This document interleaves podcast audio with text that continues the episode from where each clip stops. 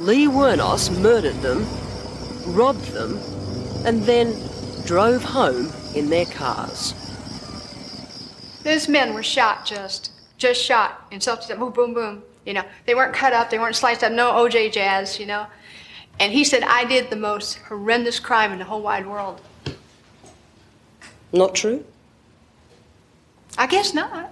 All they were was shot and left. If it was a horrendous crime, why didn't I shoot them between the eyes, cut their penis off, stick it in their mouth, you know, do all kinds of gross stuff? All they were was shot and left, you know?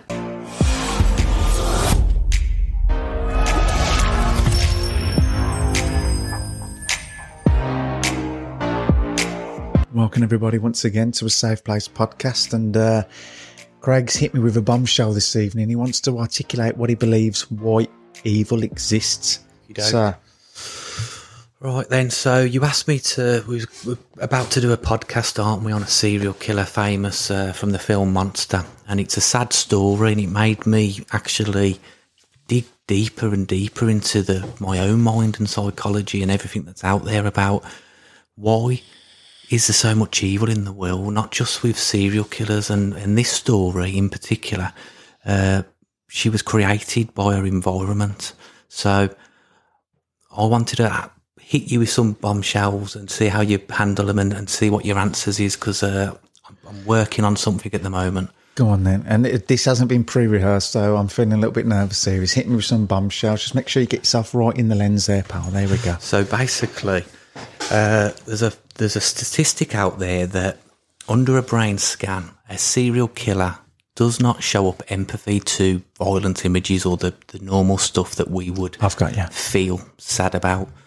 And they say that this is a genetic thing that they, the empathy might not be able to be learnt. Now, with my own mind, I believe that you can uh, adopt anybody at any age and change belief systems and, and learn them new lessons, right? So, um, just like empathy isn't there, I think that other emotions uh, aren't there when you're growing up.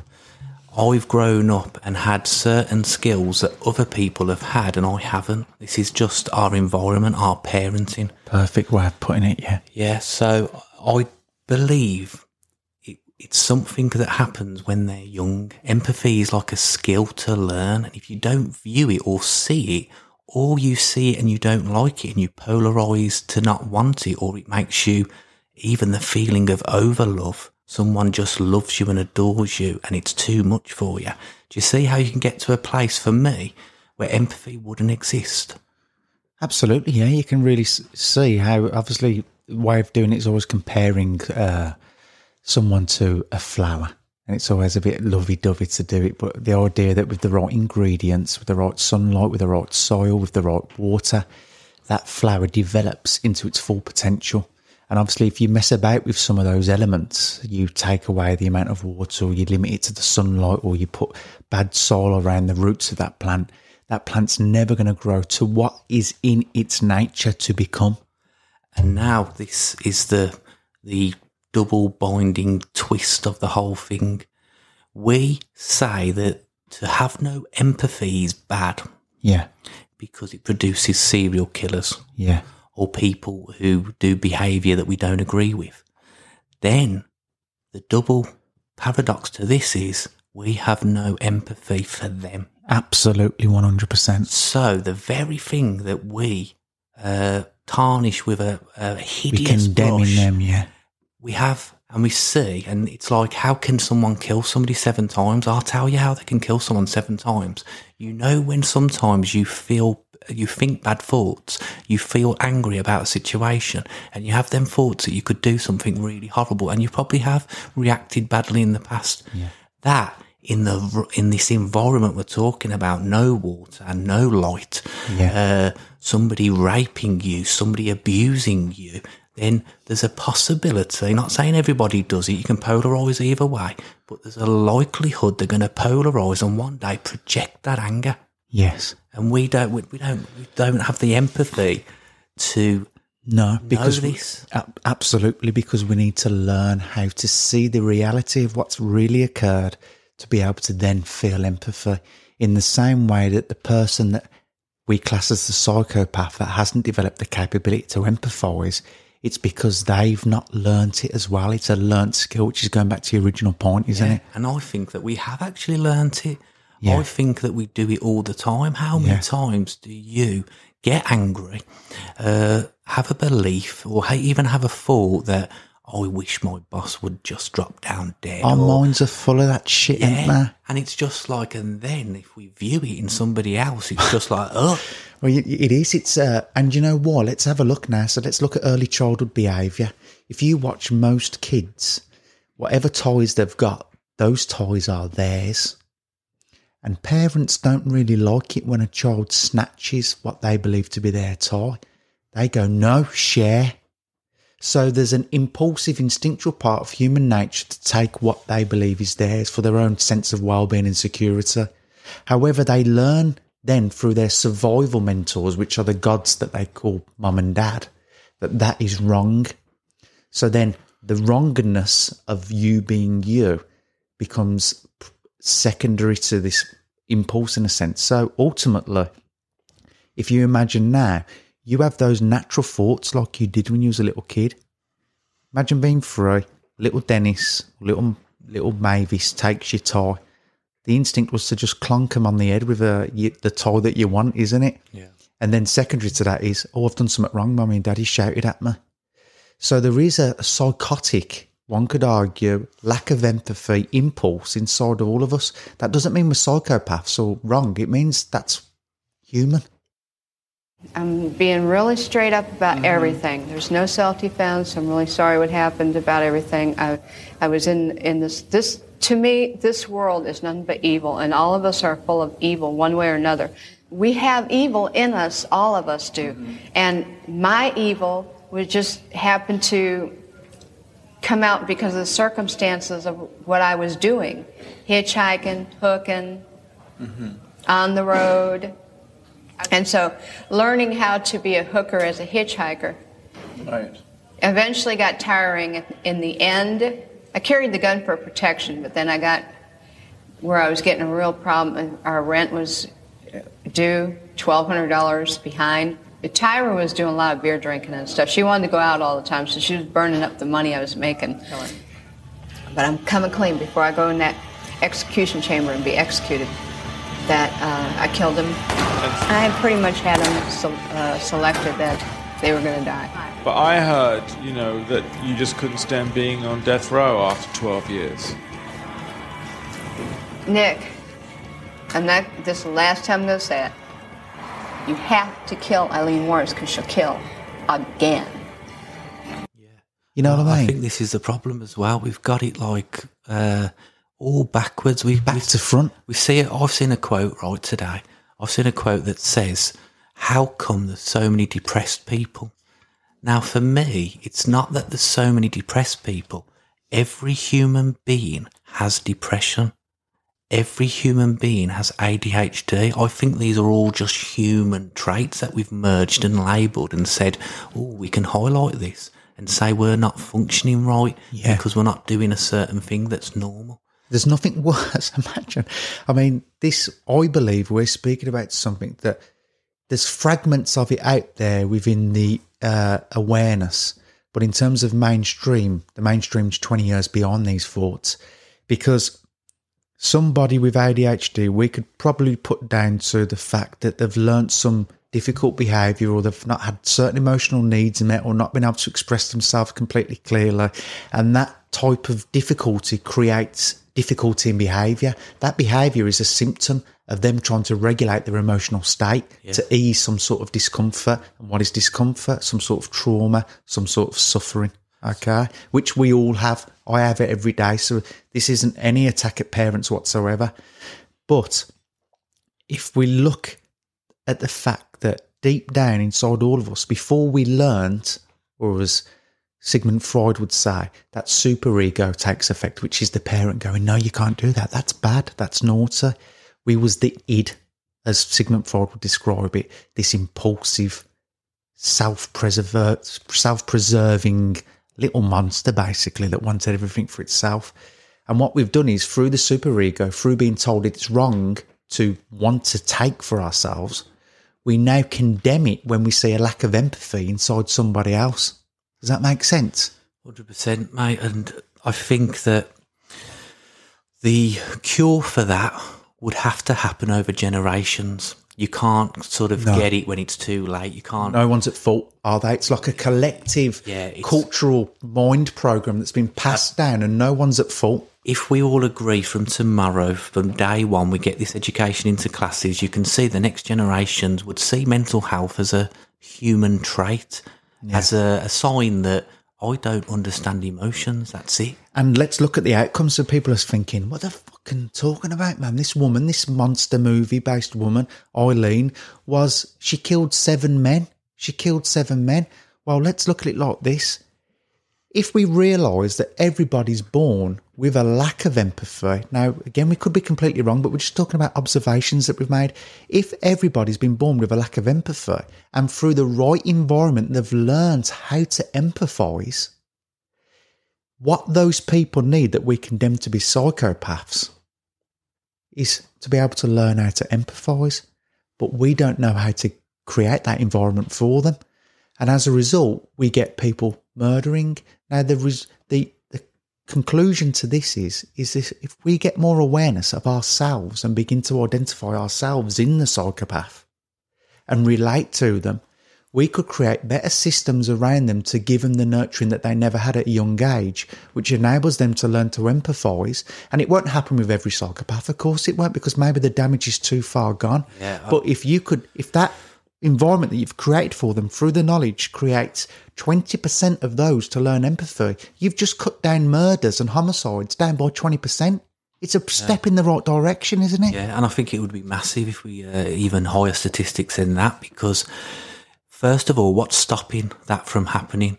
There's a massive barrier that you've got from ever that ever stops you feeling uncomfortable. You you will be saying now at home, I don't ever think like that. I don't have bad thoughts. You do. You you have fifty to seventy thousand thoughts a day. Yeah. seventy percent apparently negative. Jenny got the job. I didn't. I've worked harder than Jenny. I've, I've not had many days sickness as she has. She got the job. It's really pissing me off. Let's be honest. It's okay to be who we are. That neighbour who's got all the Christmas tree decorations in his garden. Yeah. He always shows off every How does that person afford that car? How did they get a 20 plate registration? I don't understand. and in the wrong environment, this this uh, uglier place where things don't go right over and over again, you're going to turn and project that pain onto somebody else. And in this form, it's a, a a mental health illness that you kill someone. That's mental health. That is. That's Yeah. me- that's mental health. And and the only antidote to mental health, in my opinion, is education and awareness. That's literally the I believe the answer to it because I believe that with education and awareness, you begin to identify yourself in the people that you condemn to be the monsters, and as a result of that, understanding and education equates to a sense of love. It's a sense of oneness between me and you. You're not the monster anymore. That we are human and we have these flaws. You went without nurture and love and empathy growing up. So, of course, you're going to be someone that has no empathy and hurt people, and you're going to act out that pain, that trauma that you went through. Just think of a, a simple one like humour. Have you ever met someone who just doesn't ever laugh at anything or never says any jokes? They grew up without humour. It's it's the same as empathy. Yeah. It's a skill to learn. and the and the unconscious instinct is to judge and go, "What's wrong with them?" As in, everything's right with me. It's like I know it's silly, and the culture doesn't really appreciate it these days. But some of the wisdom that the stories through the Jesus and the Bible is the idea that he who cast the first stone, you know what I mean? He who has not judged cast the first stone and stone that woman. again. I know I'm going the to Jesus, but it's so there's so much philosophical psychology, No, beauty in the, in some of the parts of the Bible outside of religion. If it was adapted into a book of psychology and, and expanding people's awareness, it would be the best thing on the market. I think I know what I am, by the way. I think there's a word out there called omniism. Have you heard about it? And it's about someone who doesn't believe in religion, but believes in their stories. the stories, the myths, the Yeah. yeah, So the, allegory. not the whole overall Yes. acceptance. There's but all- nuggets of wisdom blanketed through every there? religion has a sort of connective, collective uh, wisdom and sort of psychology for me. It's almost like a philosophy, isn't it? Yeah. Um, but going back to that point that you say, I do agree with you, but I think there's two elements to the, the awareness side of it. And I think uh, you know this anyway. The the first one is the education knowledge, 100%, because that guides the way. Yeah. And we can do that easily. Education and knowledge is something that humans just absorb. We can Yeah. do it. But it's, it's the experience for me. It's carrying out that, feeling it, feeling that co- uh, connectiveness to love and oneness and wanting to help your fellow man and not to judge someone. Th- That's massive. When you realise you judge an opposite person and it's actually you, it's a pure reflective uh, image of you. When Yeah. you say that person, it's because you want something that he's got. You Yes. can't have something that he does. Yeah. You don't have the personality, or you you despise a personality because it's a reminder of something for you. Yeah. So the experience of the awareness will make you see what we're talking about isn't actually madness and isn't like a couple of hippies just trying to you know spread love and do the right No, thing. No, it's not. There's a there's a formula to it. It's not. Love's a word that describes a state of being as the result of following a certain process. You follow an educative understanding of looking at human behaviour, and the only byproduct of that is a sense of love and compassion and empathy. So it isn't a hippie philosophical look at it, but also if we look at it scientifically, and I, I will go toe to toe with anybody that disproves it. If you put people in the right environments and take care of them, of course, you will get probably the odd ones with the old genetic debate of nature and nurture. You will get the odd ones that will still seep through that net and still show signs of being psychotic. But ultimately, in the right environment, people will grow into right people. And then again, when you say that about nature and nurture, maybe we will not pass genetic sort of memories down through brains and tissue and biological forms. Do you know what I mean? If we all learn this uh, education and knowledge and awareness and become this, uh, Frederick Nietzsche's got an idea of the overman. Yeah. This, uh, we are just a bridge to a higher in- intellectual person Yes. um, this, I believe, can exist through us now. There's a Yeah. there's a few percent of people who do the right thing and are loving and caring and give stuff back. We've seen people on the podcast who do that. Yeah. And these sort of people are this overman. This, Yeah. They've learned the They're, walk, secret. they're walking across that bridge, aren't they? yeah. They're bridging that gap. unfortunately, it's 95% to 5% at the moment. Yeah. But imagine the whole collective. It goes into schools. We learn from the age of 16. Uh, a teacher can turn around to you and say, Are you okay there? What's wrong? Uh, And, you know, you, you pick out the bullies and you realise they're the ones that. little, t- little kid at home just says, Mummy and Daddy have been hurting me. Yeah. Oh, oh, or Mummy and Daddy, they love me to bits, but they're just not there enough. There is no such thing as a bad person or a bad No. kid. That uh, woman in the serial killer. Did you think she grew up wanting to kill seven people? Come on. It's like, course she did didn't she want to be raped? Did she want to be abused? No. Did she want a, a dad to be a convicted uh, child molester and leave the family at one year old? Did she want a mum to abandon her? Did she want to be adopted by her grandparents and a, a grandfather abused her? Did she want to look for fulfillment and love through just giving sexual acts for money to survive? Of course she didn't. All she learnt was to feel worthless and nothing and not needed. So of course that pain Yeah. is going to go out at the people that have abused her, which was, let's look at it, be honest, it was men in this situation. And do you know what she even said as well? She said she didn't even hate men. She said she just had a category of men that were Yeah. were vile, and these are the uh, again the other people that just wasn't Yeah. loved. So, understanding evil. I think we've summed up a little bit there, haven't we? So, thanks for sharing that, Craig. All right. Yep. And um, one more thing. Yeah. Hit you with another bombshell. Oh dear, go on. So basically, um, the why you know this question, and I know that we've had this debate before privately, maybe not on a podcast about love. Let's just say that love is the default setting, no matter where it comes from, and I think that scientists, religious people, and spiritual all all believe in this philosophy. Uh, I've got my own doubts about it, but I know you're a big believer that we just have this default setting of love, and that's it, right? Um, we sort of grow up in an environment and we get ripped apart and we become that monster, that evil. and we just want to return to love, and we just want love, even uh, unconsciously. We're thriving for it. Yeah. Now, whether that's uh, a mechanism to survive as an animal, or it doesn't really matter, but it just seems to be there. Yeah. Now, for me, I think that we've got to think of ourselves in a separate way, not the biological human being, but just think of this terms of energy. We are sort of an energy, a vibration, always moving. And if this default setting is love and it's in the wrong environment and it's never really even taught to a child that the default setting that you'll always have is one of love and comfort, then we are always going to be sort of vibrating on a whole different frequency. Yeah. And I think that this is the key to, to, to understand it better than the, the, the biological way that we look at the world. I think I agree, hundred percent. It's an energetic type of field that l- what love is, isn't Yeah. it? It's a movement from electric sort of network for I've me. got you, and let's try and help people understand that now. So if people at home watching this, close your eyes and get a sense of you. Now, if you could get a sense of you, and let's really look at you with your eyes closed, how would you describe what it is that your experience of you is? For me, it's a sense of it's like an energy that you call you. That energy has been given a name, like Craig and Andrew, that you identify with. But underneath that name, you are the best way of you describing you is a sense of energy, or what the gurus would say is a sense of I am.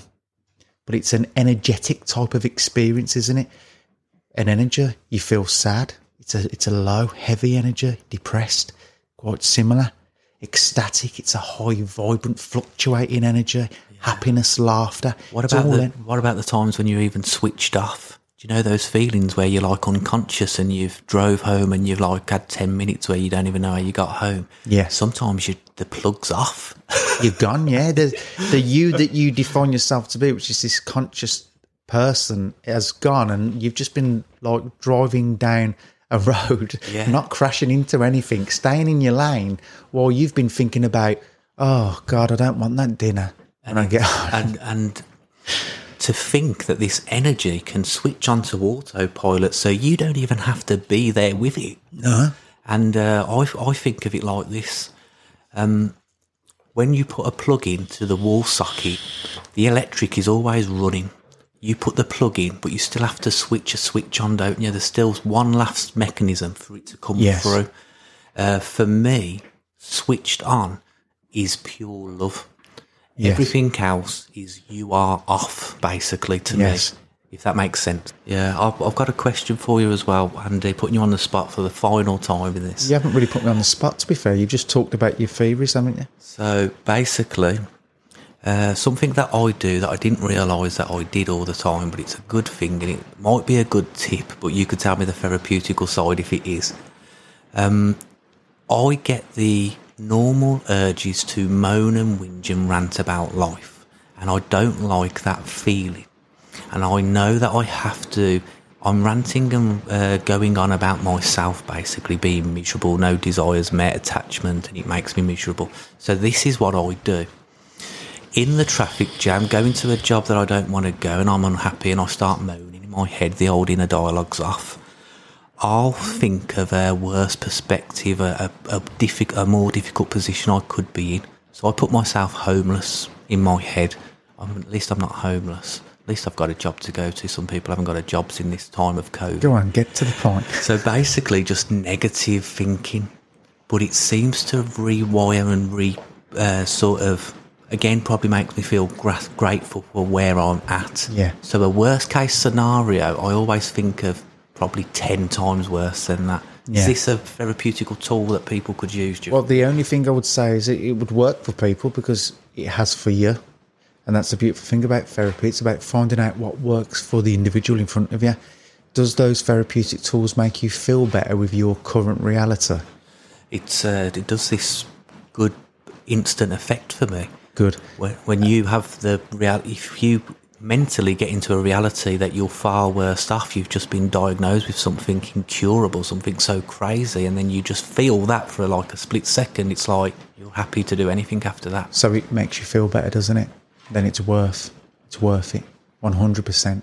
So, and it's probably the best type of self love, finding things that make you feel best about your current situation and sticking to them and making them a, a, a routine or even a ritual in a sense. You know what I mean? Trying to get back switched on, I suppose. Yeah. So whatever it may be, as we've seen with some of our guests, we don't believe with every philosophy that every guest has, but the philosophy that we've got is: does their philosophy make them feel empowered, give them a sense of well-being and purpose and meaning?